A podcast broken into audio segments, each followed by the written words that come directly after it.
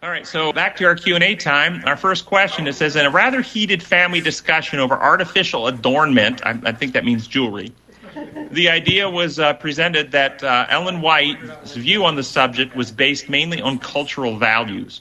My daughter's view on the subject is that where she goes to school, adornment is socially acceptable and does not speak badly of her. This subject really caused a lot of problems in our home and at church. How would you deal with such divisive subjects over dress? Is it all, is it also mainly cultural? Well, I will tell you um, uh, my, my thoughts, but I want to recommend when you have go to our website in the search engine at the top, type jewelry. I've written a couple of blogs on that, and you will find a lot of references and, and rationale. I will tell you that the primary principle is one of character. Character, not dress or jewelry. Okay, it's really not. Uh, the issue of character is do we dress in a way that makes self the center? Uh, do we want to draw attention to ourselves in ways that that make others want to uh, a- admire us in unhealthy ways, uh, self-centered, narcissistic? Uh, grant you see you you see what our society is doing. That can be done with jewelry. it can certainly be done with things other than jewelry. Uh, it can be done with the uh, the amount of money people spend on clothing. It can be done with cars. It can be done with watches. It can be done with, with eyeglasses of all different crazy uh, adorned types if you've seen those around. Okay, uh, it can be done with all types of things that are primarily designed to make self the center, and that's the real issue. And the Christian principle is to dress with modesty and to dress in ways that uh, that uh, that glorify Christ.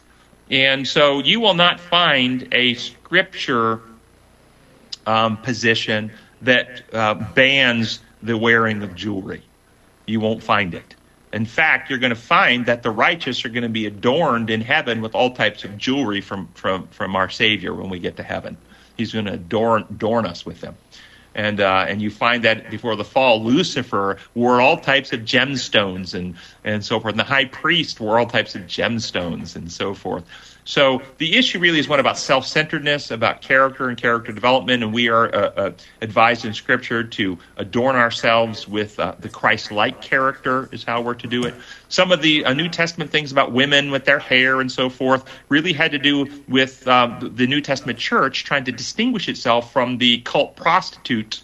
Uh, in the in the fertility cult worship, and so they uh, the advisement on the dress you find specifically described for women in the New Testament is always distinct, making the women stand distinct from the way the cult prostitutes dressed, so that Christian women would not be mistaken for, and thus the practice of Christianity would not be mistaken for the fertility cult practices. And that's primarily what you see happening there.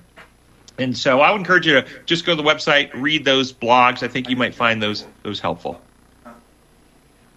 On some social media sites, it has been reported that rabbis in Israel are about to introduce the long awaited Messiah, maybe within the next few weeks, some are reporting. If that does happen, would this be the beginning of the halfway point to the tri- tribulation that some churches talk about? So that's the first question. I'm going to suggest to you, I, I wouldn't see it that way at all uh, the uh, the the tribulation that uh, the the Bible speaks about. If you have a a post trib understanding rather than a pre trib understanding, uh, that is a worldwide tribulation period, not a local regional tribulation period. Further, um, uh, The uh, the Jewish Messiah. Um, it, I don't want to get into the whole issue of Judaism and the way it's taught in Christianity. my view of of the of that process is that there was one human species created by God in Eden that fell into sin. Every other human being has been a descendant born in sin, conceived in iniquity. God chose Abraham, Isaac, and Jacob as the family of the human species through whom Messiah would come.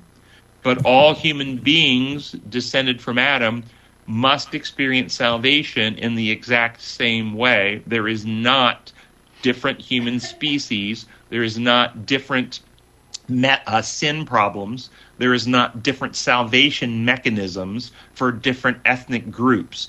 We all experience salvation through Jesus and Jesus Christ alone. Uh, and uh, so uh, any teachings that would suggest a different avenue for salvation for certain ethnic groups is, in my view, misunderstanding the plan of salvation as described in Scripture. And the second question it says on CNN News uh, yesterday. First, I would have to suggest to you, why are you watching that? But that's a different question, I guess. uh, I mean, it's pretty well proven that that that uh, seriously. I mean, it's been objectively looked at. That particular news platform does not um, promote news. It, it is a propaganda um, avenue. Um, but anyway, on the CNN News yesterday, they reported that children are overwhelmingly hospitalized with um, RSV, that stands for respiratory syncytial virus, um, having trouble breathing. Could this be a new variant of COVID uh, uh, from the poke? And let's see. Um, in the arm. Our children need to prayers more than, than ever. No, uh, RSV is a distinct virus, uh, just like influenza virus is a distinct virus. Now, there are multiple different respiratory viruses, and if they're being hospitalized with RSV, that is distinct and different from the SARS CoV 2 virus. So they're not the same illness, completely different illness. And let's see. Uh, didn't uh, Jesus succeed in, in being made perfect through the power of the Holy Spirit, just like we are? I have heard uh, from the legal law design that we are declared perfect, all the all the while we are being made perfect, justification, sanctification. Uh, so doesn't the legal view allow for being made perfect? So, uh, so that seems like a different, several different questions. First question: um, Yes, Jesus is a human being. He says, "I do nothing of myself. Uh, everything I do, I do through the Father." And so Jesus utilized the power uh, not his own divine power. That was where he was tempted. He was tempted to access his divine power, turn stones into bread, and so forth and so on. But he never used his own divine abilities. Everything he did when he performed miracles and walked on water and caused Lazarus from the dead and all these things, these were all done in the same way that um, Paul healed people or, or Elijah and Elisha resurrected people. They didn't do that through their own power. They did that through the power of God working through them. And so Jesus is our human substitute, succeeded by his faith dependence as a human being on his Father's indwelling presence, empowering, enlightening, and directing him. So you're correct on that point. I have heard legal design view declare us to be perfect, even though we while remain perfect. Okay, I haven't heard that uh, that declared while we're being made perfect. Uh, in fact, I've quoted out of uh, various uh, um, uh, articles, including the uh, the lessons that we use, the the specific language that we're declared to be perfect. excuse me, declared to be righteous while we're unrighteous. I haven't heard anything about declared perfect while we're being made perfect, so I'm not familiar with that terminology. Uh, is it mentioned uh, that some of the priests followed Jesus after he rose, seeing as how he was so explicitly speaking to them, and they knew it? So the the in the book of Acts, you find where three thousand were converted in a day uh, in in uh, in Peter's preaching, and so you do find indications that um, because of Jesus' witness to them, planting seeds in the death and resurrection, the events that transpired afterwards, the outpouring of the Holy Spirit, that some who were not hardened against the Holy Spirit were impacted and converted, uh, uh, particularly on the day of Pentecost. So, yes, that's true. So, that is all the questions we have for today.